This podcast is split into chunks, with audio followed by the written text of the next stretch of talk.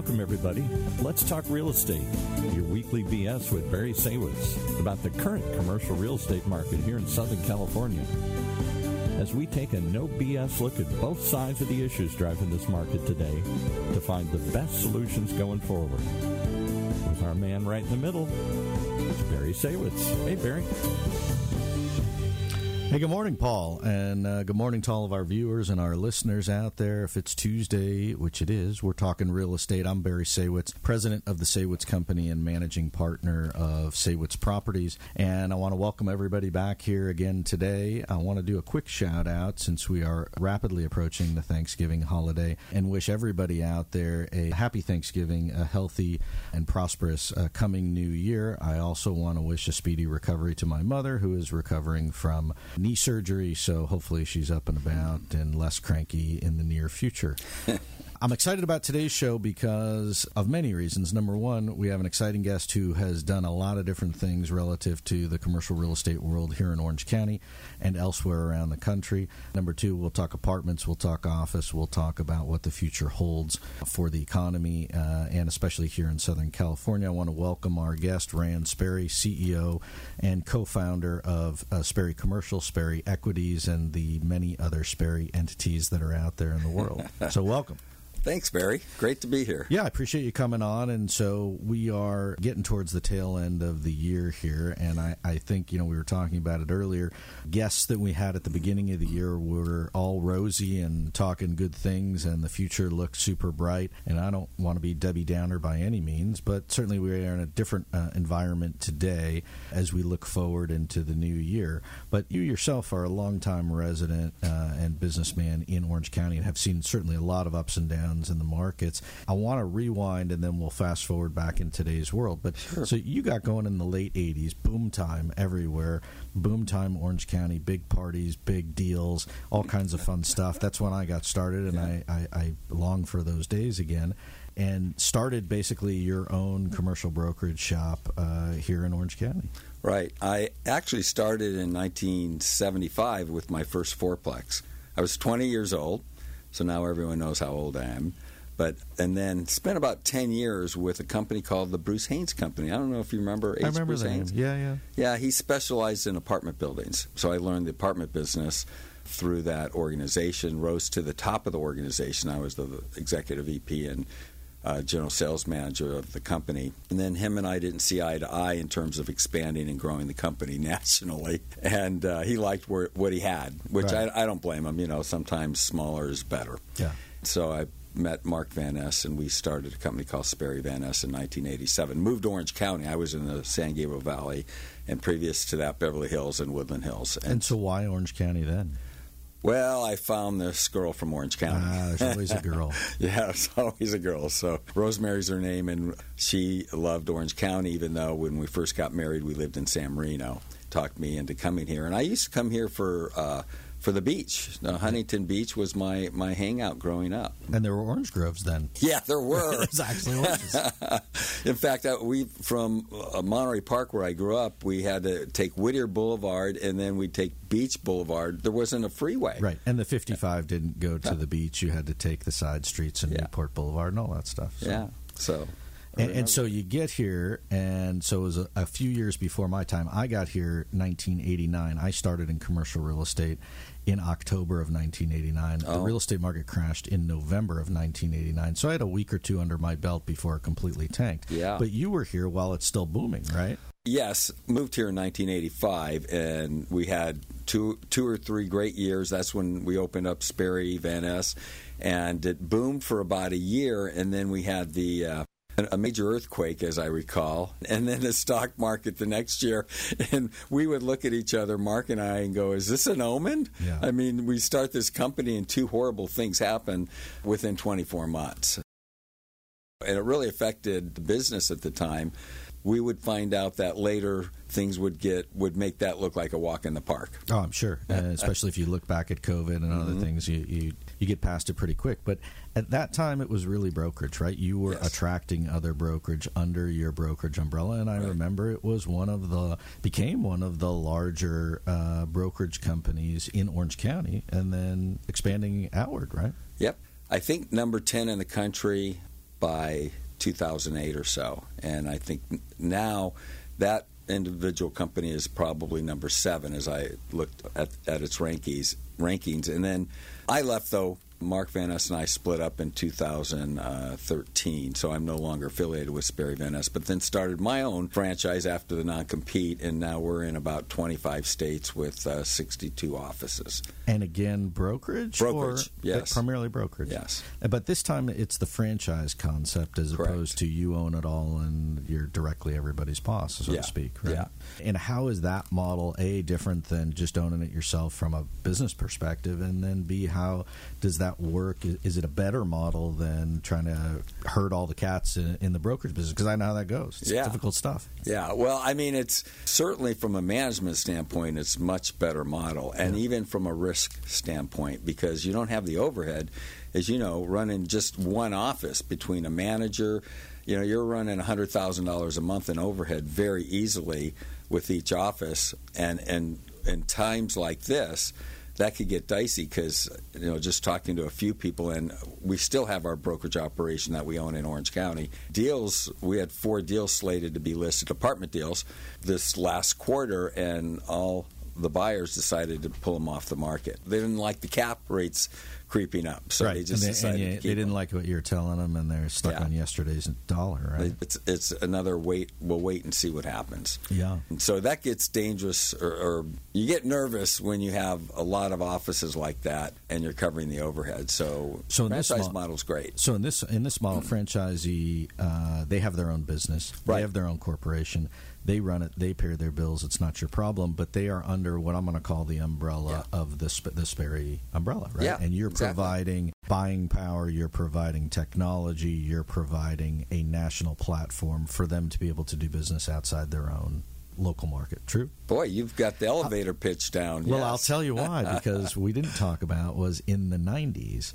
I actually started a national uh, brokerage company with the same thing, except that I was not as smart as you, and I decided that we were going to go around the country and we were going to get independent brokerage companies to unite under a common umbrella. And I created a company called the Core Network, where I would get up at five in the morning, call guys on the East Coast, convince them to join our idea. And the pitch was that we had set up the organization, which was a 501c3 nonprofit, similar to the NFL, where all the teams make money, but the umbrella is really not for profit because otherwise people would think you were trying to buy them out or control them. And so we went around market by market and built an organization of a hundred different firms within a period of only a handful of years. So I, I know the drill, except I didn't make a nickel from it at the end of the day of the platform. We used it as an expansion for our own business, which is, I'm Yeah. going to guess your pitch, right? That is your pitch. Yeah. And I'm going to assume it's working well. Number one, that you've got offices around the country. And number two, it makes perfect sense. Yeah. Talk about expansion of the business. What it did help us do as well is acquire property because that's where Sperry Equities comes in. Is that they uh, we found properties and we're we're like in nine different states. I would never do that if I was just a local Orange County firm.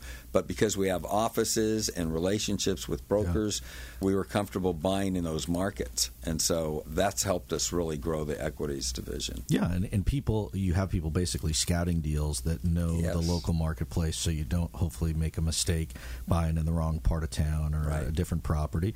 And you have somebody there to keep an eye on it for you, so you don't have to go flying around to check on it yourself. Yeah. And for them, they have access to capital. Yep. Yeah. No, I like it, and it seems to be working well. And so then, is the capital entity different than the equities entity? Different than the brokerage entity? Like I thought there was Yeah. three. I get yeah. confused. Well, we have a capital markets one. They're out of New York. A relationship between myself and a gentleman named Sam Suzuki and his team, and they've been in it for years. And he loved what Sperry Commercial was doing out in the marketplace, and said, "I want to join you guys." And so we've got a partnership, and he's out doing both debt and equity. gotcha. I haven't talked to him in the last month. So it's crazy. Normally I don't need to, but I'm curious how things have slowed down in that market. And probably before I got on the show, I should have gave him a call. I'm going to guess it's a little bit slower than it was before, Yeah. just uh, based on what everybody else is saying. Yeah. But, Yeah. and so back to Orange County for a second. So you watch Orange County grow up, as I call it, right? I mean, Yeah. there's buildings getting built, there's people moving here from other places. And we get past the downturn of the late 80s and the early 90s and you guys keep going. There's still deals to be made focusing on the brokerage and a large part of that on the multifamily side right? Yeah which was which to me seems like it was a niche because you had bigger companies like CBRE or Lee and Associates or a that were also really very large brokerage companies at the time, but right. mostly focusing on office and a little bit of industrial. Uh, nobody was really tackling the apartment market other than you guys and Marcus and Millichap. That's it. We were the two big games in town. Yeah, and still, and right? still, yeah. So and so on the apartment side of things, it's funny because you got started with a fourplex. I got started with a duplex. right. So so one duplex became two, became 20, became 10 units, 20 units, 40 units. Right. That's sort of how it goes. That aspect of the market at the time, I remember when I bought my first place at the beach in Newport, the people were paying like $500 a month in rent. And today, I think those things rent for, you know, in the thousands for sure. Yeah. I'm just amazed. You know, I was just looking at the rents and just forget the beach, just kind of inland. B product was going for 400 uh, for a one bedroom and we're renting one bedrooms at 1995 yeah. basically $2000 a month. Now during that process we've had to renovate the units. Of course. So i would say there be product renovated units. You're at that number. If it's new product it's another $400 more a month 4 to $500 a month $2500 yeah. And I guess if you asked me 20 or 30 years ago, I would have thought you're out Crazy. of your mind. Crazy. That rents would get that high. And look at cost per unit. I mean, we just had a deal trade in Anaheim for 416000 a door. I looked and at one in Costa Mesa for 616000 a door. Was it? Well, it's a couple Costa doors Mesa. down from something that I own. And I was just like, how does that pencil? Right. I, I'm building a project right now, 63 units, 6000 retail with 63 above in Koreatown and you know we're projecting 25 well depending on the unit because some of them are going to have fabulous views of los angeles downtown. But yeah i mean nothing's under 2000 a month 21 2200 and when i looked at the comps before we started to build it this is two years ago the comps were at 550 a door and as you know, they were making fun of Mayor Garcetti for spending seven hundred twenty-five thousand a door for units, and uh, you know I'll make fun of him too. Uh, that that's I don't know Stupid what he number, was but. doing, but you know we're going to be in ours about five fifty a door when we get done. So hopefully the market's pushed up from. I think it's actually 480 a door right Yeah. now, and of course that's because of COVID and the price of everything in construction has gone up dramatically. It's kind of come down. Like for example, lumber was triple what it was before it started to rise. Now it's only, It's only double or yeah. two and a half, right? Yeah. Feel good about that. I mean, yeah, we, you start feeling good about that. It's like you know, gas gets to six eighty five a gallon, and it drops down to five and a quarter, and you go, Yahoo! know. I saw I saw four ninety nine. I got excited until I got closer, and it was actually a five, and I just didn't oh. read it properly. But yeah, it's all relative, right? I mean, so you look at the cost of housing, and in Los Angeles in particular, because it's so expensive in Los Angeles that it then, to me, trickles into Orange County, Riverside County, and other areas because it drives the market up. Because you have people coming out of Los Angeles that to them it looks cheap at 300 or 400,000 a door when it's 5 or 600,000 a door there.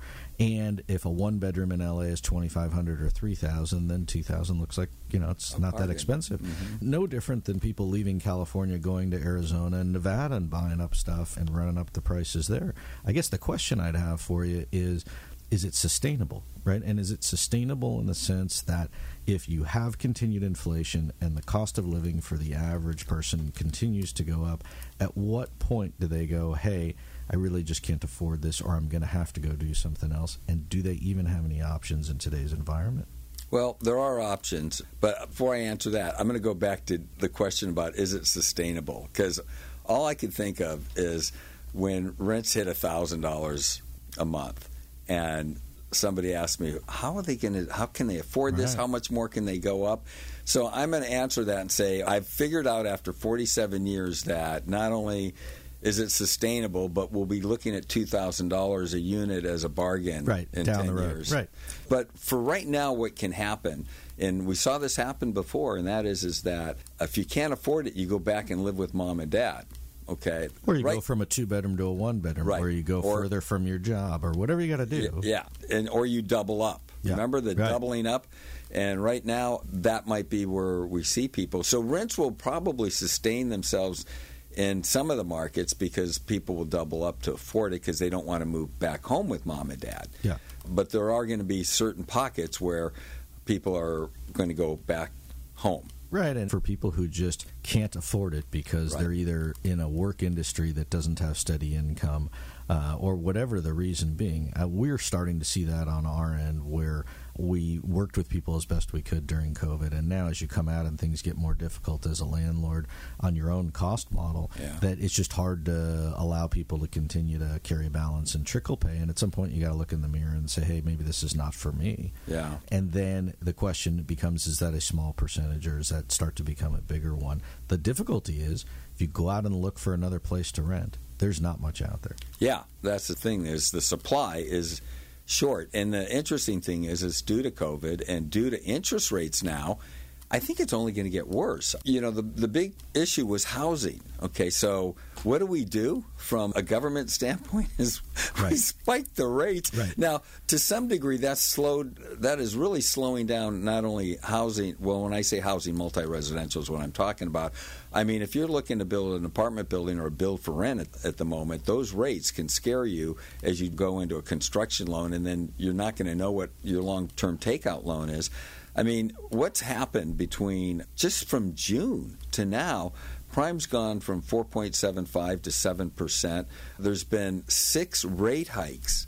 With since- more potentially to come. we're talking about a half a point. I mean, I don't know how much you want to bet your first duplex on on the fact that it's going up a half a point Oh, December, guaranteed. Yeah. and we'll probably see another hike in January. And the problem is, is that the rates can't go up quick enough to fight off inflation. So it's kind of like we're going to overstep, I think, on the interest rates, which I don't understand. These guys are supposed to be Jerome Powell should be smarter than you and I, but you know, you continue to raise these rates.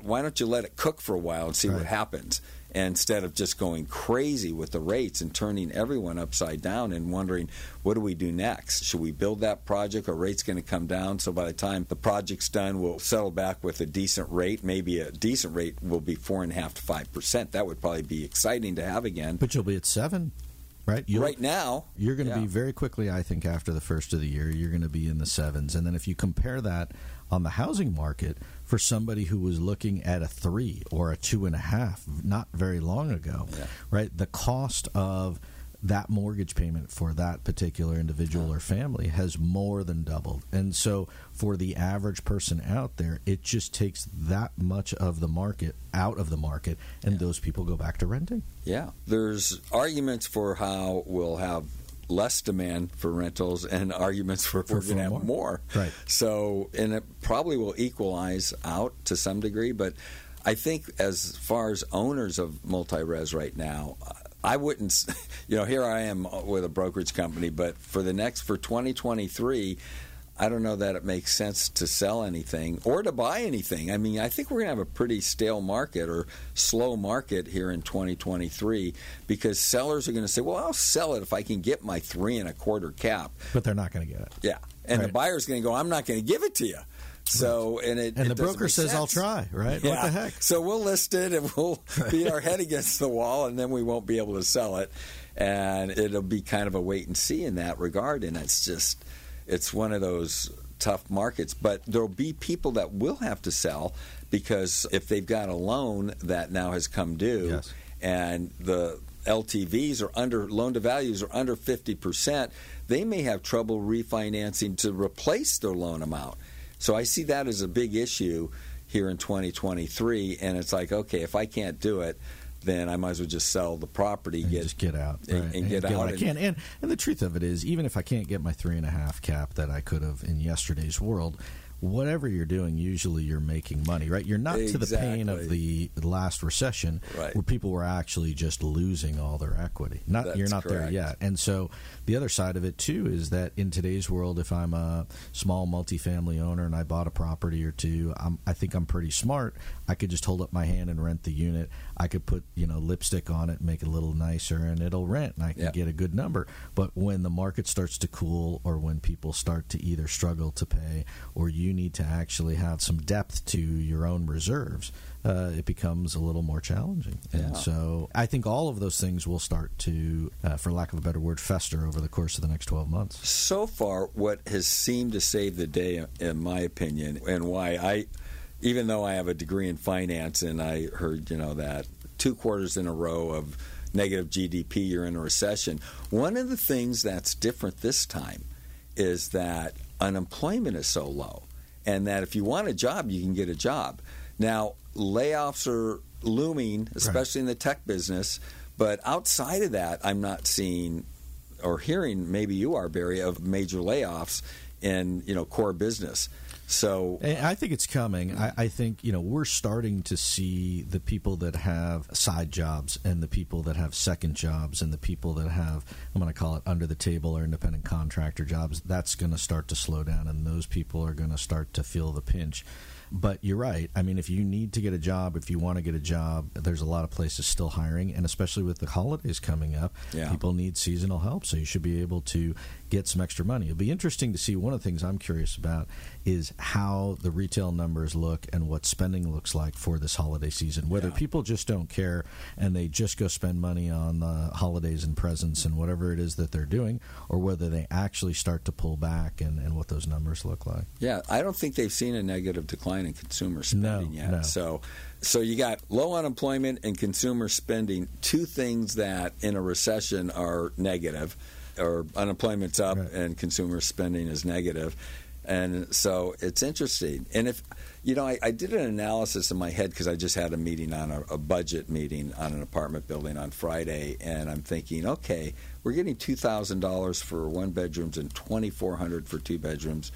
And I'm going, but, you know, I pay our receptionist probably $50,000 a year, right? Yeah. So let's say you just had a receptionist and a I don't know, somebody else, another receptionist, and they live together. That's a hundred thousand dollars between the two of them. They can afford it. They can afford it. But that same receptionist who's in a one bedroom by herself who is a single mom or some or has mm-hmm. some other financial obligations or student debt that they're not going to just give to her for free, then that may be a struggle. And yeah. I guess that will be the interesting thing to see as to how that works. And and then as rates go up, as rents go up, what we've seen is people go look around and we tell them, listen, we're going to renew your lease. If you're an existing tenant, we're not going to charge you the same as somebody off the street. Yeah. But at the same time, your rent is going up, and then when you go to look around, you should figure out it's actually a pretty good deal. Whether you can afford it or not, it's a different ball game.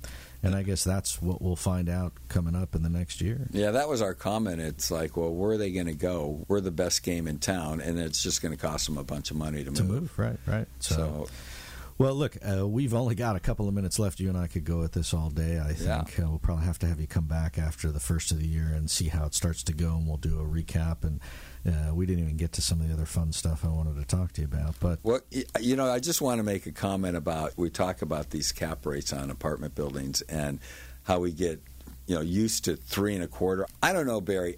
I still pinch myself when I think about how did that happen? How did we get so low? Yeah. I mean, when I got in the business, it, they were seven and eight, right. nine, nine caps. So. Right, and then all of a sudden it started to go to five at the coast, and yeah. then you'd go inland and you could still find six or seven.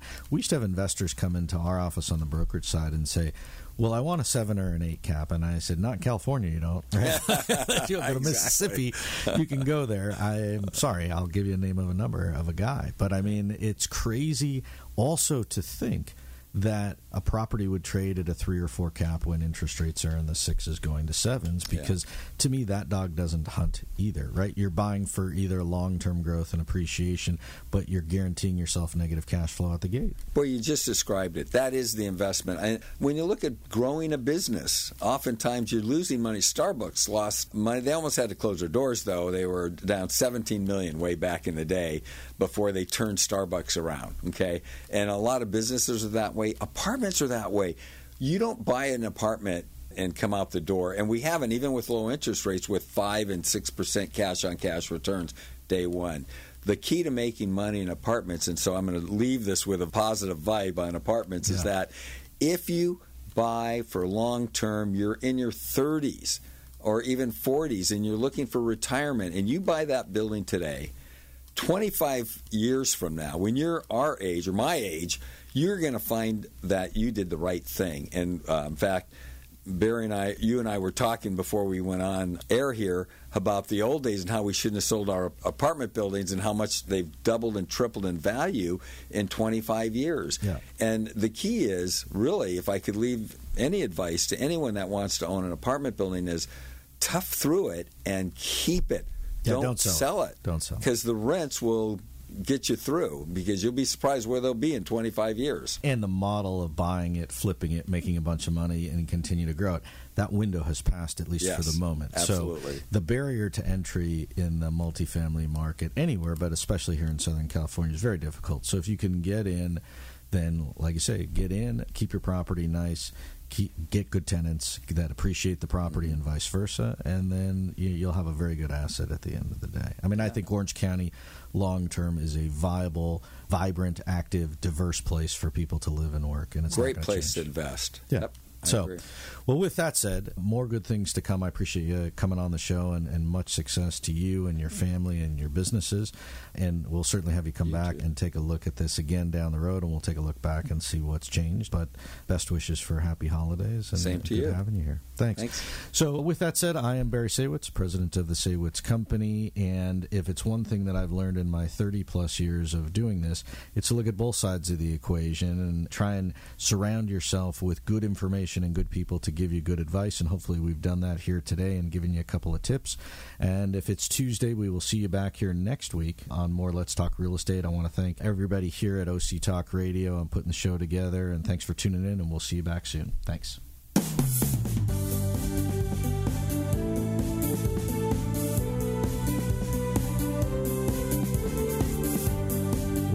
Have it. You've been listening to Let's Talk Real Estate, your weekly BS with Barry Saywitz about the current state of the real commercial real estate market right here in Southern California.